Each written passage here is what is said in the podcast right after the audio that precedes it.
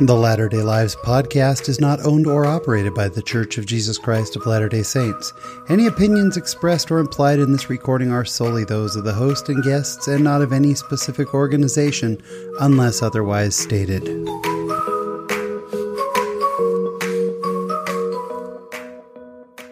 Hello, friends, and welcome to episode number 87 of the Latter day Lives podcast. I'm Sean Rapier. I am the host of the show and what a fantastic show we have for you this week. But before we get into it, I do want to thank two of our listeners who took the time to leave reviews on iTunes uh, Rebel K73 and 3 Emily Ruth. Thank you so much for your beautiful reviews. We're now up to 111 five star reviews. It makes it so much easier for other people to find us. And we appreciate the reviews on Facebook, on Google, on uh, whatever format you listen to this show. It just means the world to us. So thank you so much. Uh, this week on the show, my guest is Tracy Smith. Tracy is a dear, longtime friend of mine. He is also uh, one of the amazing men behind the Latter day Soldiers blog. And it is an amazing conversation. Tracy has always been one of the people I have admired most in my life and am grateful to count him as a friend. This week in my latter day life, I'll tell you about some things that are truly, truly important. It's all coming up, so sit back, relax, and enjoy this week's conversation.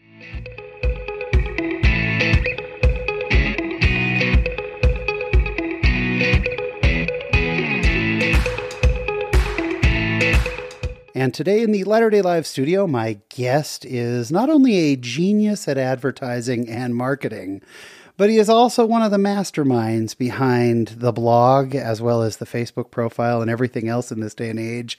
Latter day Soldiers. My guest is Tracy Smith. Tracy, welcome. Very grateful to be here. I uh, I love what you've done with Latter day Lives. I think the mission of this is fantastic. I'm thrilled for your success. And so I am humbled and excited to be part of this today. Well, I'm grateful. I, I have one main question for you when it comes to the podcast. What do you think of our logo? Are you a fan of our logo? I can clearly see that you went as low rent as possible in the sourcing of that logo. So Tracy Smith designed the Latter Day Lives logo. So it has served us very well for uh, 80 plus episodes now, and it continues to serve us. So thank you. Uh, so it's not not a secret then to point out Tracy and I have been friends for many years and uh, have worked together. And Tracy is one of my favorite people. I'll already put it out there. It's the opposite of last week. Last week, I didn't know our guest at all. This week, Tracy is a dear friend. So, Tracy, before we get into Latter day Soldiers and marketing and all these things I want to ask you about, tell us a little bit about yourself. A little bit about myself is always a challenge because uh, let's see, I'm, I'm, hoping we have a four hour podcast yes, coming up here. Four hours at least. Uh, a little bit about myself. I am husband to a fantastic wife. I have three kids. I come from a family of five kids altogether. Um, grew up large part of my life in southeastern Idaho, but I also grew up in the Midwest. Uh, raised in a uh, a wonderful, devoted Latter Day Saint family. Um, went to BYU, served a mission, Ventura, California mission. Yeah.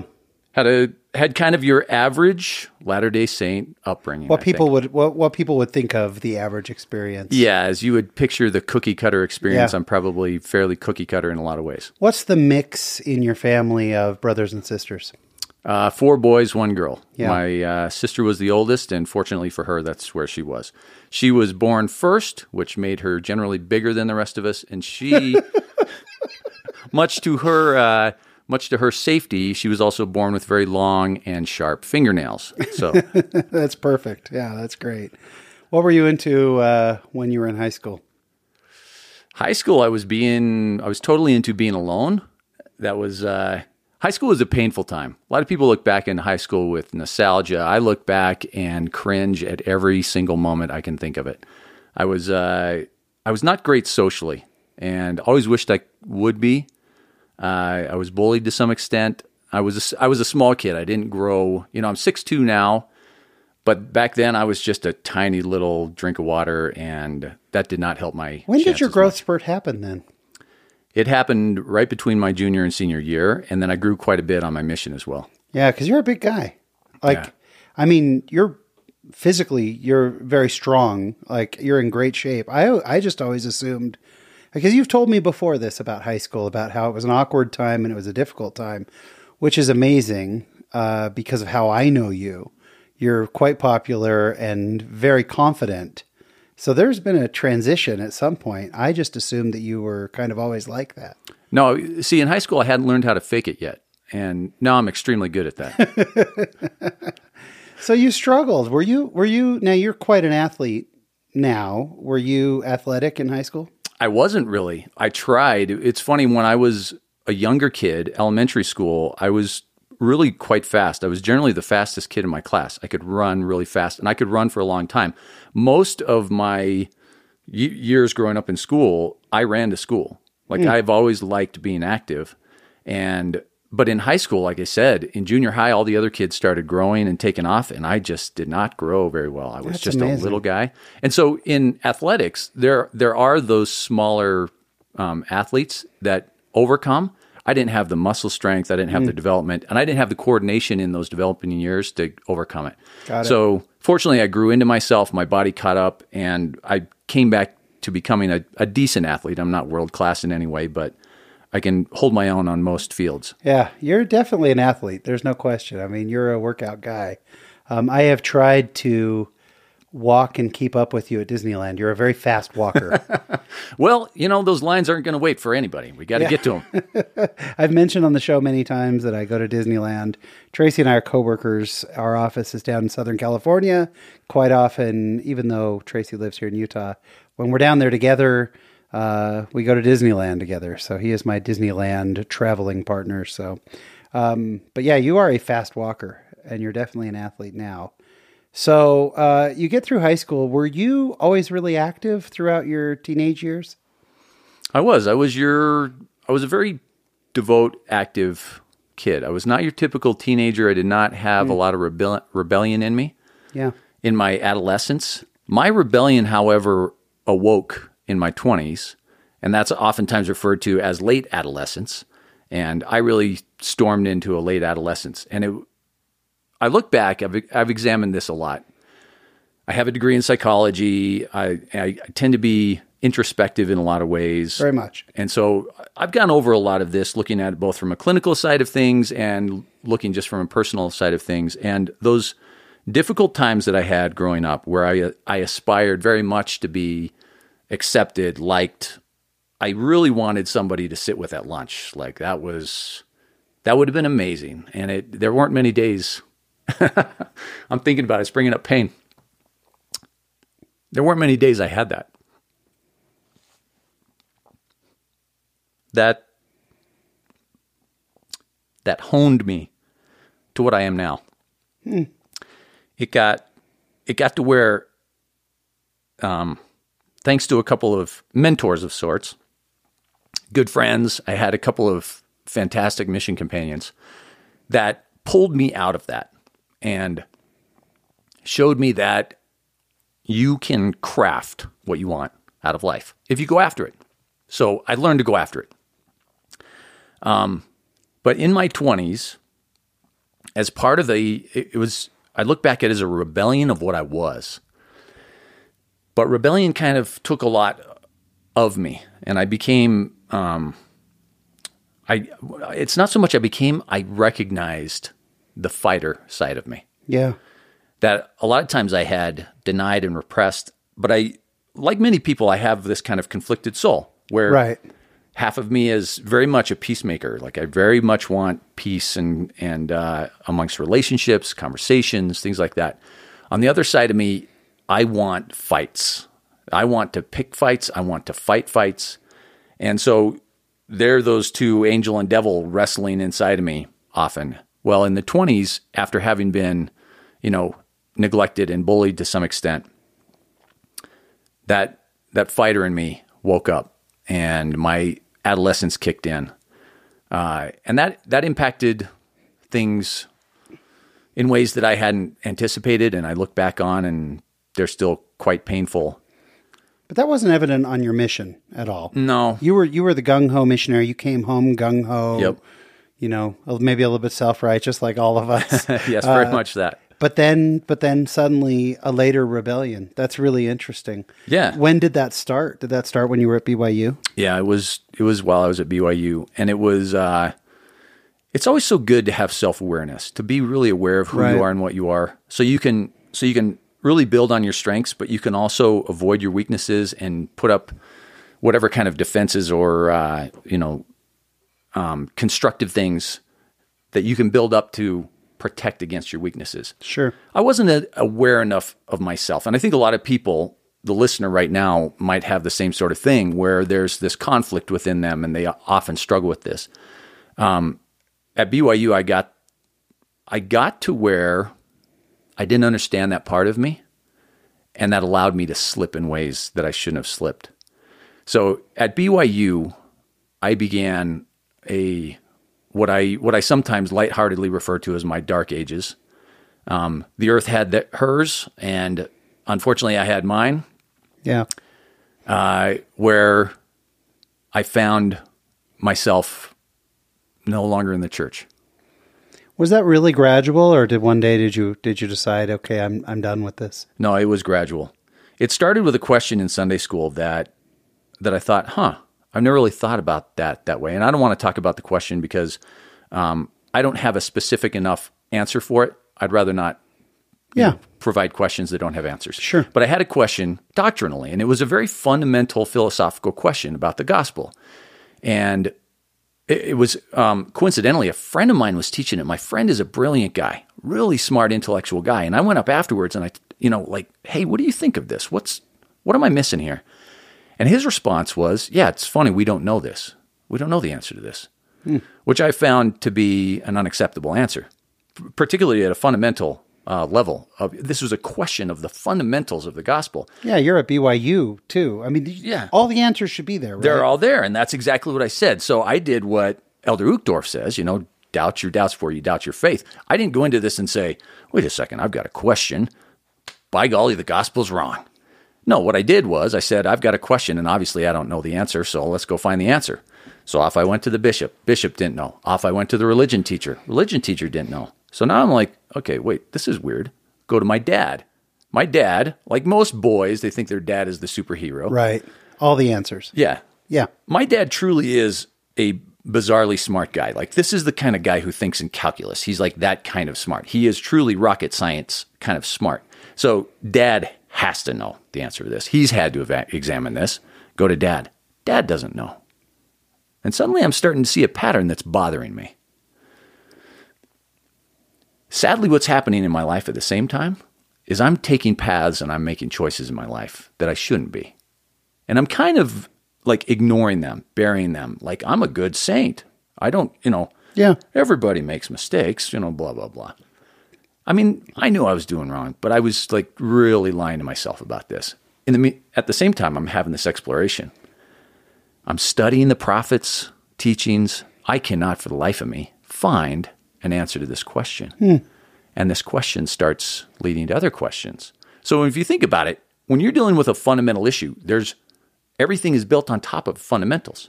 Yeah. So if the foundation isn't there or it's weak or crumbling, everything else you start examining is relevant or relative to that. And before I know it, I'm in the place where I can't get sound answers from an intellectual level. Now, I've through my studies, I've studied philosophy, I've studied psychology, I've studied rhetoric, I've studied persuasion, I've done all these things. So I'm I'm well crafted in logic and I lean on it a little bit too much at the time. And suddenly I find myself listening to General Conference and saying, eh, he's wrong on that. Oh, he hasn't thought about this. Oh, look at that. Look at them teaching that. Oh. And suddenly I'm on a different side of the line that I should be on. And before long, I I never got truly like proactively proselytizing anti, you know, like some people do. A lot of people when Yeah. they find challenge with their faith and they choose to leave the church, they go really anti. I was never that way. Like, for whatever reason, thank goodness I didn't turn into that kind of jerk. I was just, hey, I don't believe that stuff. Quit pushing it on me. I'm going my own way. And in this journey, which I still look back on with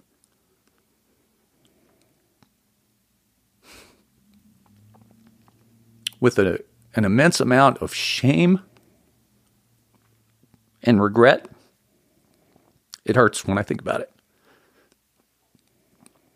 You know, it's uh, it's one of those things when you know you don't truly you don't truly understand the atonement until you're right there begging for its blessings.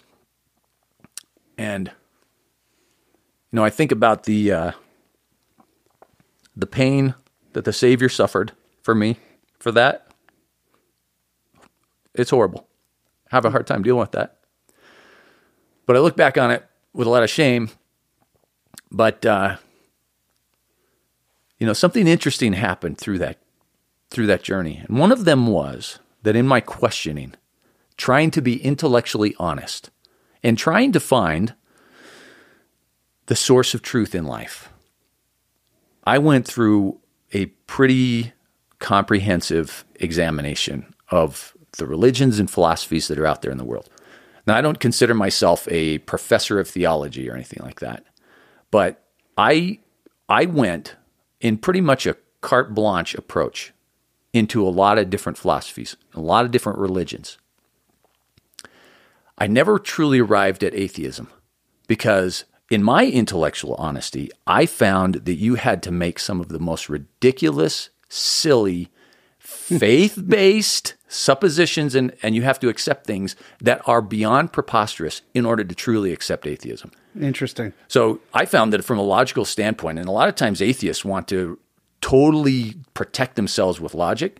And ultimately, I find that logic betrays atheism. So I found that I wasn't an atheist. In fact, during this time, I was like bitterly angry at God. There were times when I literally wanted to fight God. Like I was so angry at him. Were you were you praying during this time or had you walked away from prayer? No, I was beyond that. So I, I got to the point where I thought prayer was just, you know, it's a it's a self persuasion thing. Was this while you were studying psychology? Yeah, yeah, it was happening at the same time. I this spanned the course of having finished my schooling and then going on into you know professional life.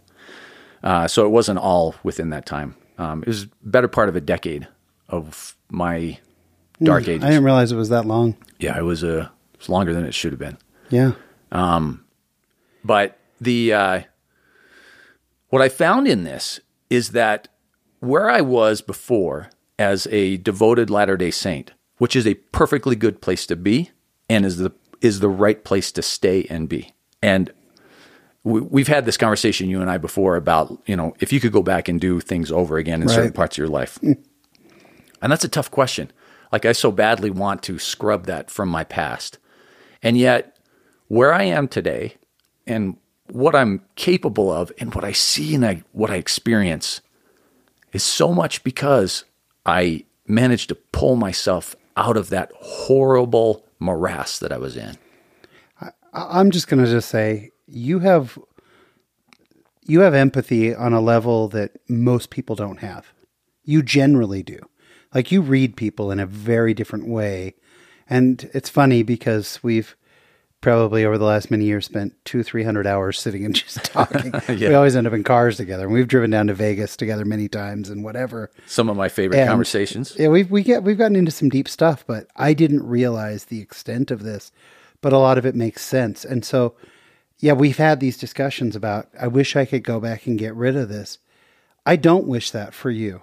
I hate that you went through it, but I don't wish that for you because you would not at all be you and who you are. I'm I'm learning some gospel things just hearing you talk about knowing you and now knowing and understanding the level of this how much that prepared you for what you needed to know to do what you do now in your life. Yeah, he, it, it really it really is that way, and I appreciate you saying that. Um, Well, tell us your calling right now. So right now I am both ward mission leader and executive secretary. Yeah. So How long have you been ward mission leader? uh, I've been doing that for f- about four years, I think. Yeah. So you were the uh, the artist previously known as Gospel Essentials class, and we used to sit and talk about this a lot. You would reach people in your Gospel Essentials class, people who were truly struggling with the gospel. You were put there because you, when they would say, "I don't believe this" or "I don't understand this," I think there are a lot of members of the church who would say, "Tough, get over it. Whatever. I don't get why you don't get it. Just get with the program." I think you were prepared with a level of empathy to be able to reach people in a way that others can't because you sat alone at a table and felt alone. And because you had doubts and because you had questions and because you were mad at God, the church needs all these people, right? I mean, the church needs you to be you from those experiences. They don't need another person who didn't go through that because there are people out there who can't connect with the guy who's just taken everything as it comes. Yeah, it's true that the church needs all that. The church really, oftentimes, I I shy away of talking about the Dark Ages. A little embarrassed about it. You know, don't I certainly don't want to glorify it. But the the fact is that it's oftentimes trite to say it, but it's the it's a very essential truth is that we all are sinners, and that we go through our own spans. The just just the duration changes. We all have our mini dark ages, and I still have many dark ages, of course, after this. Sometimes they're a week. I mean, sometimes it's three days. Yeah, There are days where just praying feels like you're moving mountains. Yeah. And and so it's not about the fact that I spent 8 years living this way. It's a it's about that I got through it with the help of the atonement and gosh, the help of so many loving friends and family and my dear wife. But everybody in the church is going to have struggles at some level. I mean, President Nelson just talked in general conference about how everybody needs to repent. Mm-hmm. And you know he's including himself in that. Right. Our prophet is including himself in that. So, yeah, there's people that are out there that are challenged. There's people that are out there that struggle with faith. There are people that are there that are barely coming to church. There are people that just don't come to church at all. And in that, you know, in that gospel essentials class, what a blessing it was for me. Um, but I, I'm able to use a lot of those experiences for them. Like you said, I had people who would challenge things in class. And what was really cool about it is a lot of times I was really led by the Spirit. So much having to do with the Spirit and that coming in and giving you the intelligence, distilling upon you is such an important thing when you're when you're instructing and trying to give good sound counsel to other people is is boy it's so so needed to have revelation as you're doing it. But there was a lot of education that I had information that I had already explored, learned, Yeah. established and of course positions and like you're saying empathy i'd felt all that stuff. Mm-hmm. i'd felt the same thing that she's feeling right there. And here i have this person who is boy that takes guts to speak up in front of a group of latter day saints and say hey i kind of disagree with that. And then to be able to explore that in a really positive way my gosh what such, such a blessing it was. I missed that class a lot. It also took trust in you. I mean, it took knowing that you were, as the instructor, were not just going to say, that's dumb, please sit down. You know, because again, I think you're prepared through this. I, uh, but this eight years goes on. How do you get out of it? The eight years goes on, and so do my poor choices. My poor choices lead me to a lack of agency that I turned to a 12 step program.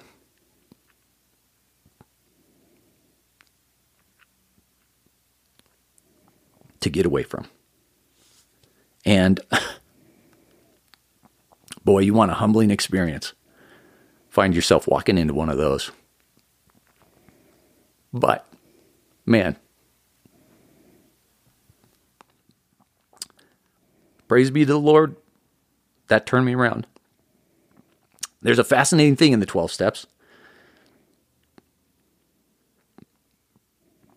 The third step is that you turn your life over to God.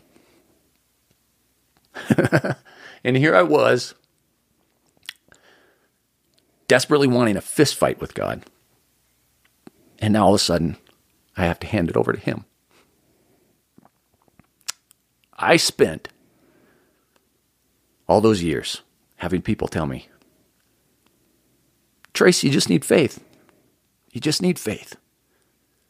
And here I am, a guy who is driven by this intellectual pursuit. And to me, that faith was a crutch. You're weak. You're soft. Don't give me that faith baloney. I don't want to hear it. And yet, the great irony of that experience was that all that time, this first principle of the gospel is the key. That really is the point. It's not, you know, it's not like like I thought it was, and I think so many critics of Christ's gospel would say that faith is like the the spackle that you put on your walls that have holes in them that you can't patch any other way. And so you slap on this cheap commodity and just try to hide the problem. Hmm. And I really saw it that way. And the irony of it that it really is so important to personally get to, and that's where I got to through this transitional point towards the end of that period of my life, was that faith is the concrete that makes up the entire foundation of the structure. And yes, you can use it as spackle too. Like it's a good thing to have faith ready when there's a hole there that you don't quick don't have sheetrock for right off. But that doesn't mean that it's not what you are standing on, what the entire structure is built mm. on. It's the reason it's the number one in those first four ord- principles and ordinances. Faith is everything. Faith in the Lord Jesus Christ. It really is what builds everything. And through that experience, I learned that in a way that I had never learned it before. It is liberating to have faith. And it is intellectually empowering to have faith because without it, I don't care what people say, you get blinded quick. Particularly if you're trusting in the arm of, arm of flesh, meaning your own brain, you get blinded quick when you're not relying on faith. I think faith is something we talk about and yet we don't talk about enough. The Savior very much appreciates and honors the little efforts that are made in the in the face of great vulnerability, fear, unknown. He talks about the widow's mite. Like he compares, look, they brought all their money, but that was like they gave in hundreds, but she gave everything. Yeah. And even though it was by comparison nothing, I think the comment, the statement of faith, where you really don't know, but you're coming that far, I'm going to give you my claim of faith, is the the spiritual equivalent or the action equivalent of that woman giving all that she had, even though by comparison to what the contributions were of the others, someone saying, I know, and standing there and thinking that they have something bold, while, while honorable and good to do that, the person that is struggling, but is at least willing to say, Hey, I at least have desire to know. Huge. And I guarantee you, I don't speak for the Savior, but knowing who He is, I guarantee you, He honors that every bit as much. I, have never thought of the widow's mite in that term. I haven't either. I've always thought now. the widow's mite as what we contribute as something physical given. But it's right. You're right with faith. I mean, you take the person who has had amazing spiritual experiences their entire life, hasn't maybe had some of the challenges, who can say, I know, versus the person who's barely holding on by their fingernails, who says, I have faith. That's the widow's mite, right? Yeah. And how wow. many how many of us are experiencing that right now. Mm. How many people that are listening to this right now are experiencing that right now? Are feeling inadequate because they don't know yeah. as much as the guy next to them, or they don't feel like they're progressed far enough in their spirituality. And they're struggling with that. If you're listening and that's you, cling to the fact that you have the desire. Again, President Nelson talked about that's a good, that's an okay place to be. Take that and build from it. Yeah. It's okay to be along the path. We're all along the path. Yeah, I think that too often we walk through, going back to Alma 32, we walk through and admire other people's trees when we see our own seedlings. Right. And it's not a race, it's not a comparison. The seedling is beautiful. You know, when you see a seedling trying and struggling to grow, that's a beautiful thing. You know, we should be happy with our seedlings and not so worried about other people's trees. It doesn't matter. Yeah. So you come out of this. Did your family know that you were going through all this? Did you ever talk to your parents about it? Oh yeah, yeah. They were they were right there alongside. I I uh I came out as it were. Um I don't know what it was. That Maybe- really is a good description of it. I mean, you know, there's so much pressure growing up in the church that you kind of do come out. Hey, I'm struggling or whatever, Yeah. or I've walked away. It took me some, I don't know, 6 months something like that. Yeah. Of this regress to get to where I finally said, "Hey, here's the thing." And all of my family, you know, they their comments were basically, "Trace, we know." I mean, it was not it was not a secret. I had become fairly bitter. I'd come become fairly negative, dark. When you lose the light of Christ, people see it. And I had definitely lost Yeah. the light of Christ. So they very patiently dealt with me. They supported me. They, you know, my sweet mom tried and tried and tried, sent me article after article, bought me books. She knew I liked Neal A. Maxwell, still do. What a fantastic apostle. What a fantastic mind. Yeah. He's very much an intellectual, and he's he's a uh, he's a, a master of linguistics, which is something that I gravitate towards.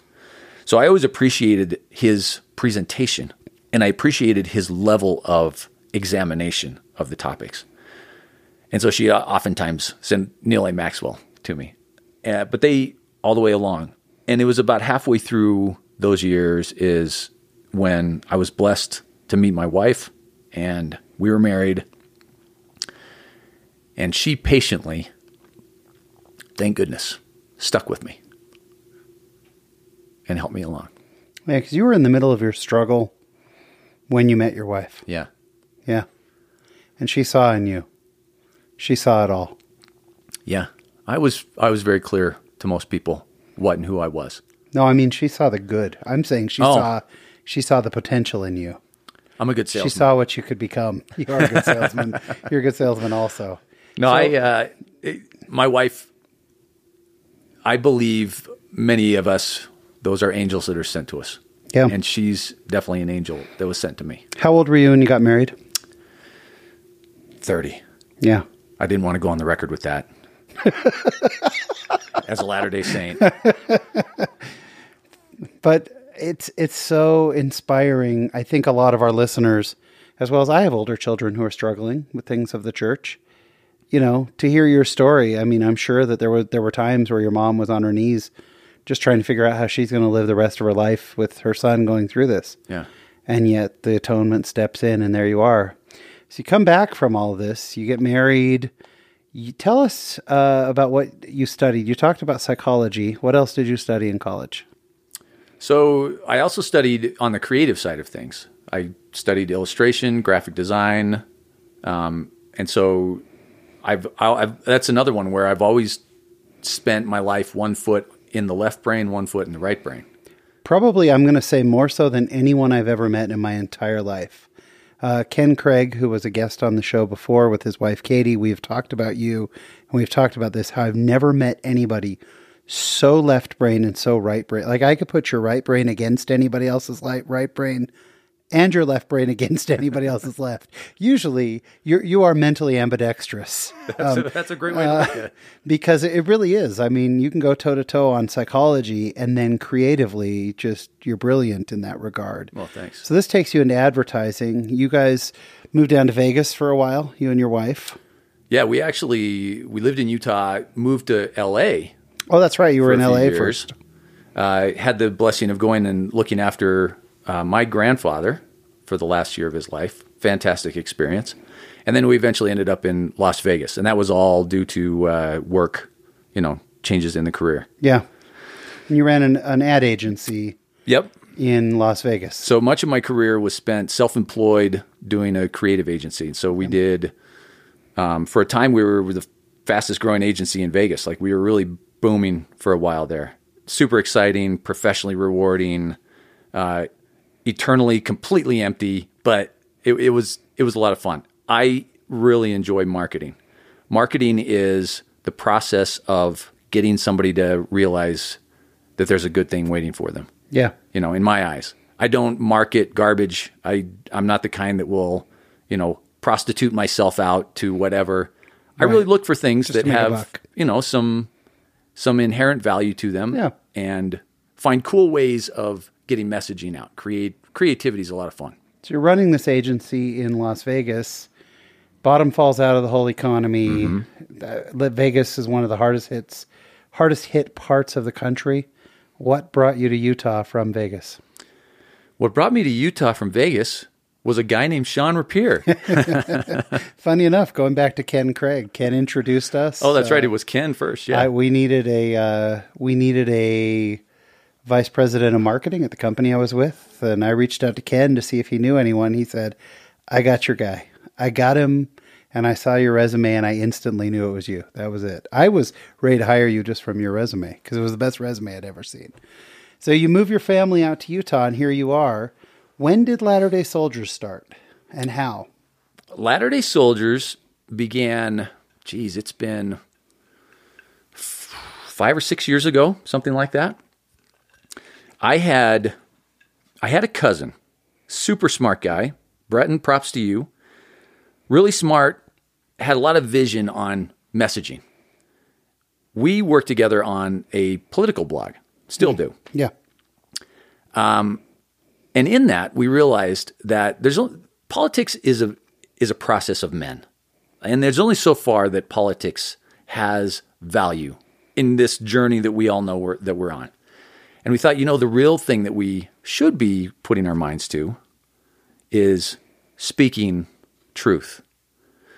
Now, he shares a lot of the same nature as I do. Of he's got a real fighter in him, um, and right now we have four people that that participate in Latter Day Soldiers, and all of us are the same way. We're all trying to do our best of being, you know, peacemakers, but also wanting to pick a fight. And I say pick a fight. Latter Day Soldiers was born out of the concept that Elder Rasband talked about in this last conference, hmm. and he said there's a very plain and simple sentence that he used in his talk, and that was, "We are at war with Satan hmm. for the souls of men." And there's so much in that simple, short sentence. We, that means all of us that are listening to him, all of us really on earth, even those that don't know it, are at war. What a powerful word for him to say war. He didn't say struggle, he didn't say fight, he, he said war. And you think of the implications of war. And we are at war with Satan for the souls of men. It's very much having to do with the genesis and the continuation of Latter day Soldiers is this concept that Elder Rasband talked about the souls of men. So, Elder Oaks talk about the squirrel and the dog, about everybody's watching this thing happen, and they could have warned that squirrel at any point. Well, Latter day Soldiers, we wanted to warn the squirrel, but we also want to give weapons that you can use in this war. And one of those, you know, you think about fighting with Satan. We, of course, aren't, this isn't hand to hand combat. We're not using bullets and bombs. It's not Right. like that. The, the weapons that are being used are thoughts, choices, actions. Now, I can't go out and do things for people, so I can't do anything about actions. Choices, I can't make the choice for you or anybody else. I can only make choices for me. But I can put thoughts out there. I can give information that can help create thoughts that lead to better choices that either prevent actions or lead to more positive actions.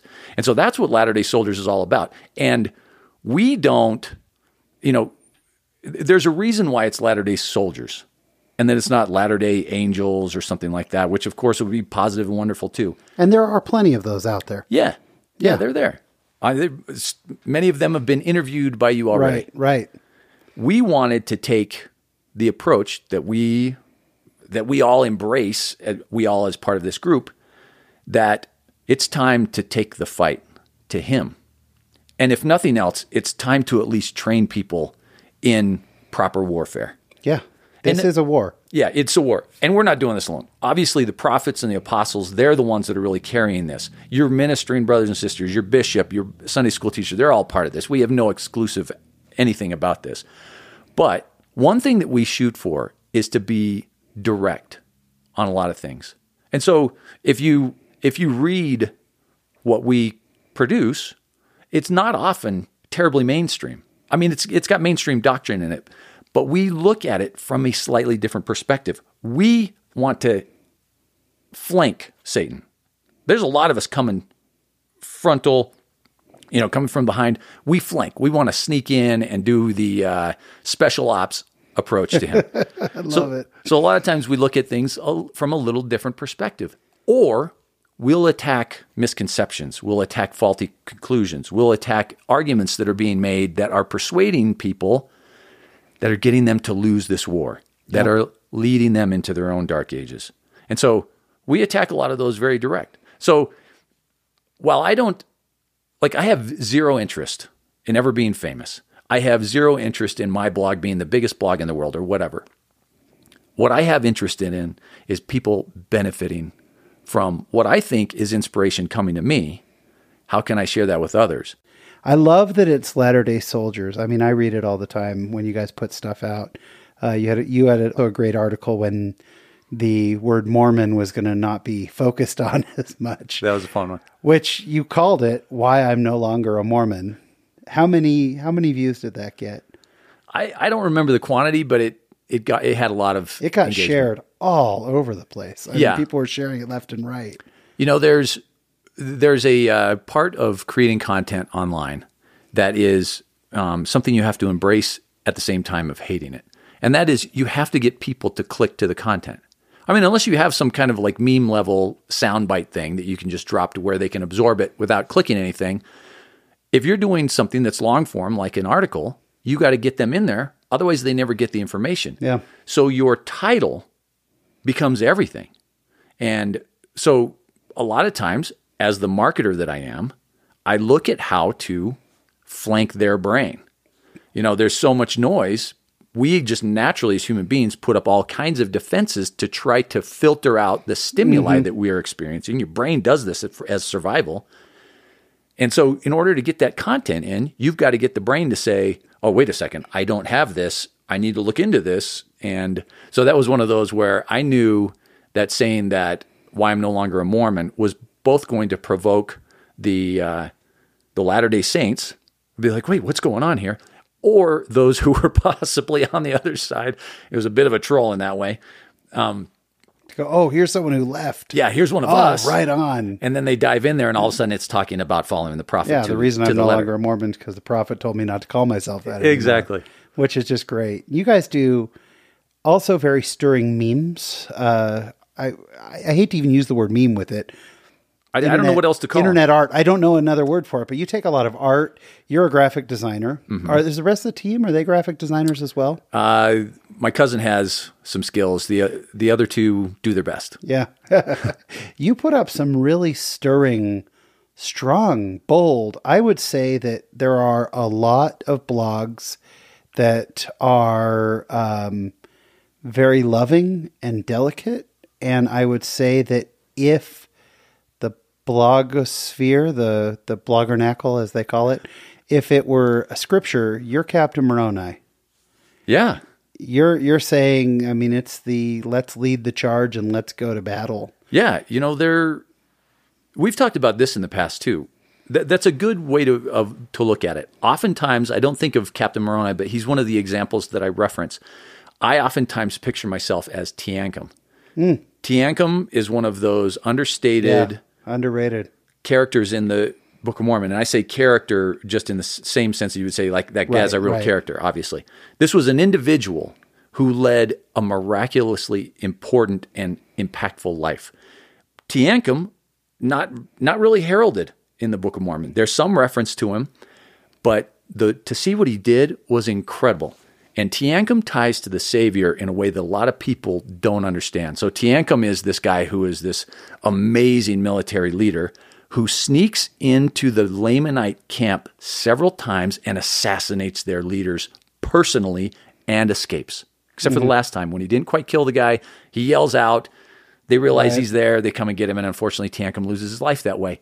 But to think about that, Teancum was not doing what many of many people, both in Christianity, in Christendom, I should say, including the Church of Jesus Christ of Latter Day Saints, think of the Savior as this, you know, this marshmallow type character. Yeah.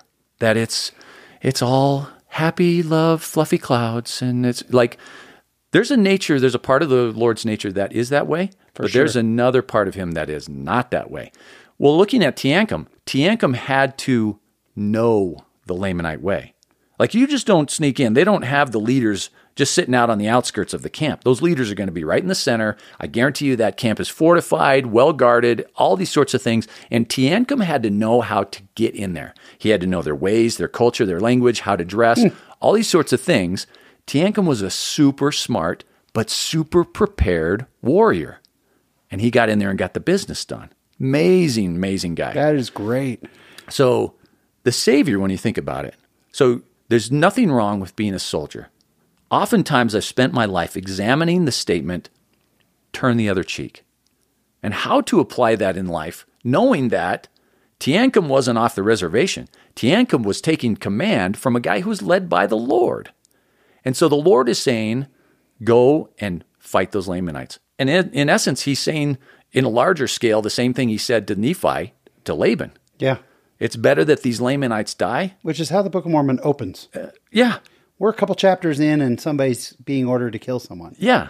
Yeah. It is, it's a, uh, sometimes a bitter, but absolutely vital and, um, and truthful part of what the gospel is.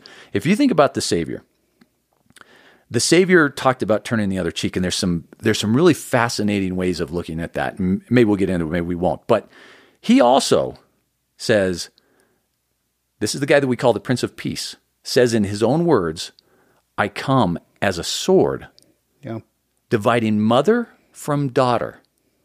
Like he identifies the fact that he is going to be so divisive and that he will be that stumbling block that he will drive families apart.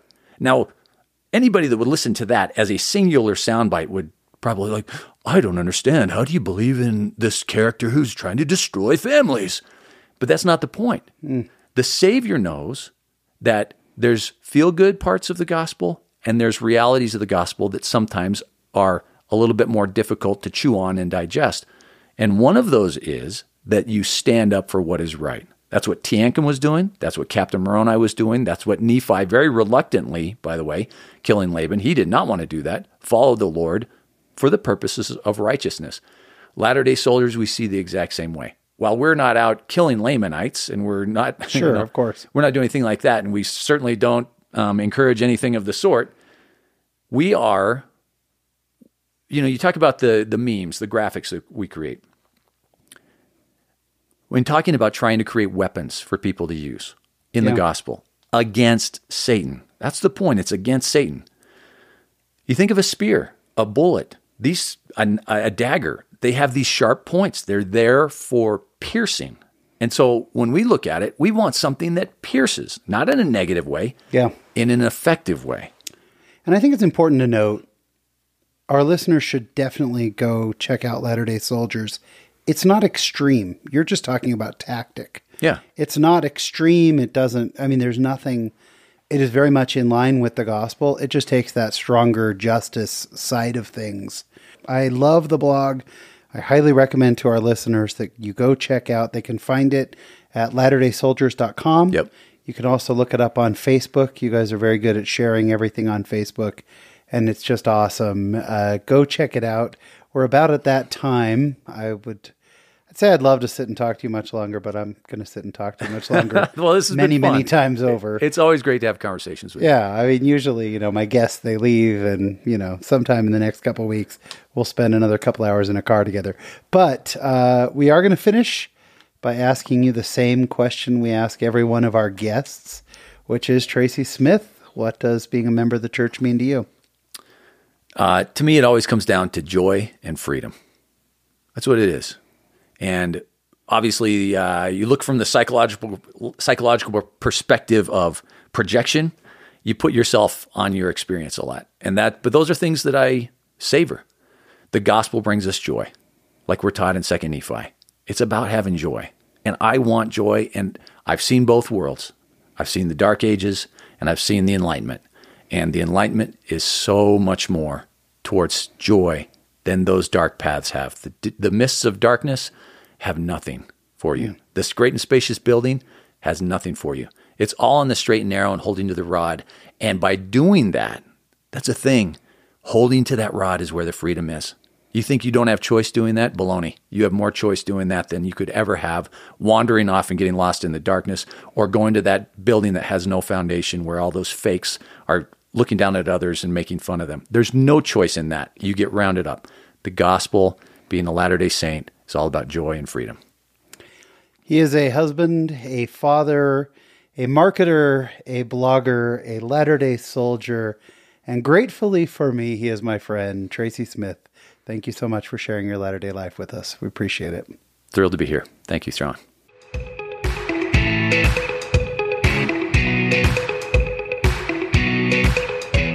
And my special thanks to my dear friend Tracy Smith. Tracy is truly one of the best human beings I know. Also, one of the smartest guys. I just am so grateful for my association with him and uh, so thankful that he would take the time to come sit down with me here.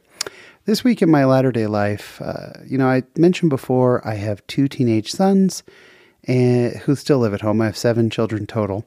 But my teenagers, it's kind of funny to watch because every once in a while they'll get really upset, as teenagers do, I guess as we all do, about things that just aren't that important. And earlier this week, my son got really upset and concerned about something that I just thought, why is this such a big deal to you? This is so unimportant. It was over something that I just thought you you cannot possibly actually be upset about this. This was especially surprising to me at the time because there was something major going on that everyone should be upset about, and that is that the season ended for the Lakers. They didn't make the playoffs this year. Uh, Magic Johnson stepped down from the head office unexpectedly, and then they let go of their coach, uh, Luke Walton. And this is a disaster. And maybe some of these were good moves, but I almost didn't sleep the other night. I have had so much stress and trauma in my life the last few years because of the Lakers. And and how could my son be upset about something so insignificant when this is what was going on with the greatest basketball team that has ever played? And I know that a lot of you are probably laughing right now because the Los Angeles Lakers mean nothing to you. Sadly, some of you, and you should repent for this, are probably secretly happy that the Lakers are really struggling right now. And I'm sure a lot of you had no idea because it's just not a big deal to you. Maybe you don't follow sports at all. But for me, the Lakers take up a great part of my emotion, a great part of my mind. They always have, and they just are really important to me. And one thing that I'm grateful for is that while sometimes I don't get what maybe my sons or my wife or my friends, I don't understand why something impacts them and certainly, my family doesn't understand uh, why the Lakers impact me so much.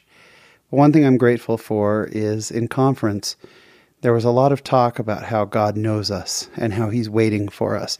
And if it's important to us, then it's important to Him. And I know that I can kneel down anytime and I can pray about anything and I can ask for help and I will receive that help. Maybe it's not the way I want it maybe, uh, and I don't pray for championships again for the Lakers. Uh, and I really, I'm kind of teasing. I don't really uh, pray about the Lakers, but I could, and I can pray about anything weighing heavily on my mind. And Heavenly Father's going to be there for me, and I'm just so grateful for that. I also think it's a great example and a challenge to each of us to be more like Him in that way, rather than rolling our eyes and blowing people off really trying to mourn with those who mourn and to really look around the world. And, and if something's important to someone we love, we should make it important to us. And I was just grateful for those messages in conference, and it's helped me this past week to try to put myself in my children's shoes, in my friend's shoes, my wife's, all these other people to try to understand them better the way that Heavenly Father sees us all. And that's what's happening this week in my latter day life.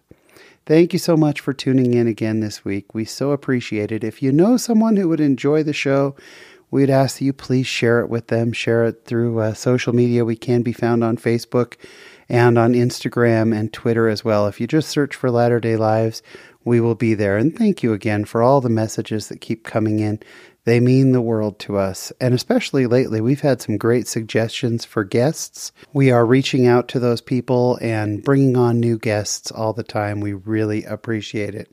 And so until next week, when we meet again, please remember, as always, there is a great, big, beautiful world out there. So go be in it, just not of it. Thanks for listening.